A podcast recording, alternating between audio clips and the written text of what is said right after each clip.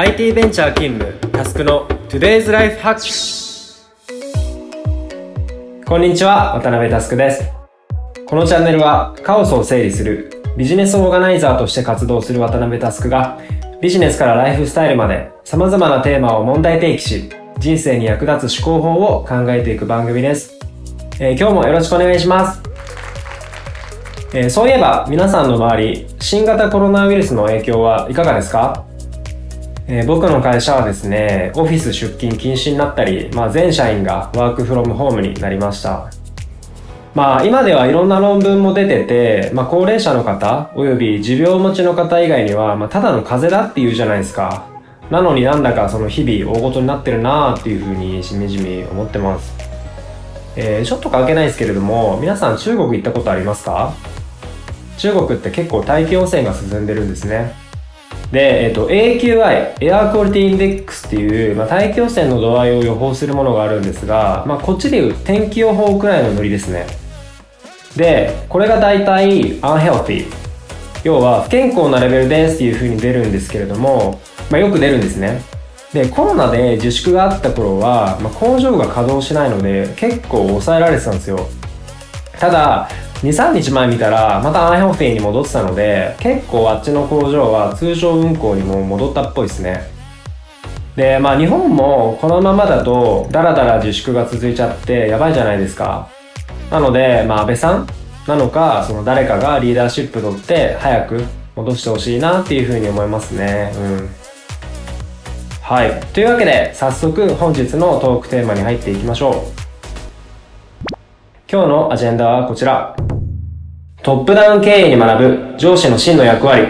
説明責任と執行責任。というトピックスで今日は行こうと思います。えー、先に言っとくとですね、ここで言うトップダウンっていうのは、その独裁社長が全てを決めるワンマン経営のことを指すのではなくて、まあ、いわゆる一般的な階層構造におけるその部門長の役割を考察するものです。えー、まあ簡単に言うと、まあ、上司の役割って何だろうねっていう話ですね。えー、僕はそのたまに海外出張行って、まあ、現地の上司とか同僚と話すんですよね。で、ある時、その上司とか責任ってそもそもなんだろうねっていうふうにな話になったんです。で、その時に出たのが、責任って言っても2つあるよねっていう話でした。1つ目が accountability、説明責任。二つ目が responsibility 執行責任。この二つがあるよねっていう話でしたね。で、えっと、説明責任っていうのは、まあ、例えば自分のメンバーが炎上案件を持ってきた時に、まあ、適切に謝罪して鎮火しますと。こういう責任ですね。で執行責任っていうのは、まあ、それに加えてしっかり自分が手も動かして、まあ、ハンズオンでステークホルダーの信頼回復に向けて任務を完遂するというような責任になります。このハンズオンっていうのがポイントなんですね。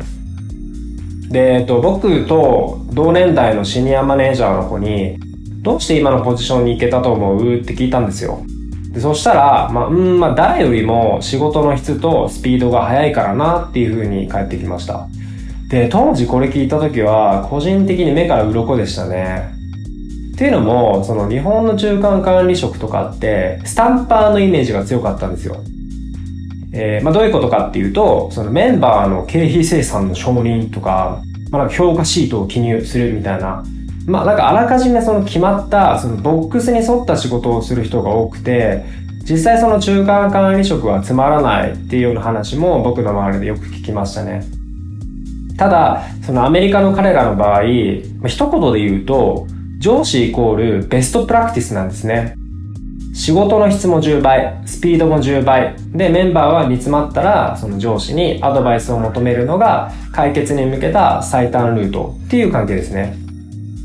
で、なんか、こういう話すると、まあこれって、なんか日本でも一番売れる営業マンがマネージャーになるみたいな話は少なくないと思います。で、仮にこれがうまくいってないとしたら、日本の場合は、そのマネージャーになった瞬間、仕事が変わるからかなっていうふうに想像します。まあ一番プレイヤーとして素晴らしい人から、プレイヤーの要素を剥奪したら、それはうまくいかないですよね。で、まあ、その理想の上司、例えば営業だったら、その俺が同行したらどんなクライアントでも受注してやるぜ、くらいで構えてるのが、まあ、お手本的な上司のイメージです。で、逆に、その日本的な考え方、年功序列的な背景でポジションを与えられた人は、まあ、すぐにデモートされますね。デモートっていうのは、いわゆる降格ですね。この間なんかニュースで見たんですけど、味の素の従業員が3500人いるうちに、管理職がなんと1600人いるみたいなニュースを見たんですね。もうほぼワンオンワンやんみたいな。こんなん超異常ですよね。っていうのを見て、日本とアメリカは結構違うなっていうふうなことを感じました。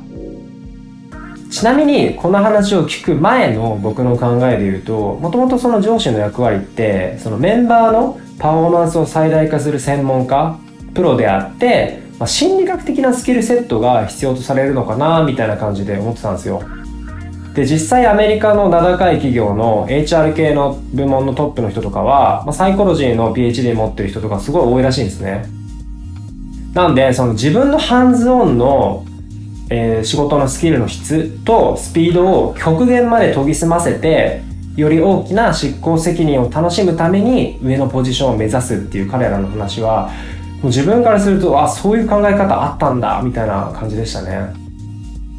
で、えっと、ちなみにその上司の立場からすると部下がいきなり辞めるみたいなケースも逆にあるんですよで、これはアメリカあるあるなんですけど、まあ職場でのアメリカ人は基本的にイエスマンっていう話があって、本当在職中は上司の悪口なんて1ミリも言わないんですね。で、その代わりにいきなり明日からいなくなるみたいなのが結構普通にあります。ちなみにその辞めていく側の心情が気になって、なんかそ、そいつが辞めてった時に、まあ、 LinkedIn とかで、あの、後々繋がって、まあなんかその辞めた理由とか聞いてみるんですよね。で、まあこれ言葉をストレートにすると、まあできない上司に戦略的に悪い評価もらって、自分のキャリアに傷をつけたくないからとかって言ってくるんですよ。マジかよみたいな。お前在職中全くそういうこと言ってなかったし、なんならその上司といい関係あったやんみたいな感じだったので、めっちゃ驚きましたね。で、まあこういった有事の際も、まあ、自分がその仕事を巻き取って、その仕事を完遂する。この覚悟が上司には必要なんだっていうふうに僕の上司が言っていたのがすごい印象的な話でしたね。で、えっと、まあ、この話は、えっと、まあ、日本の組織に必ずしも浸透すべきだっていう風なつもりはないんですけれども、まあ、その、日本とアメリカの違いを学ぶことで、活かせそうな要素もあるのかなと思って、今回シェアさせていただきました。いかがでしたでしょうか？今日のテーマは以上です。また次回も機会があれば発信できればと思いますので、今後もよろしくです。バイバイ。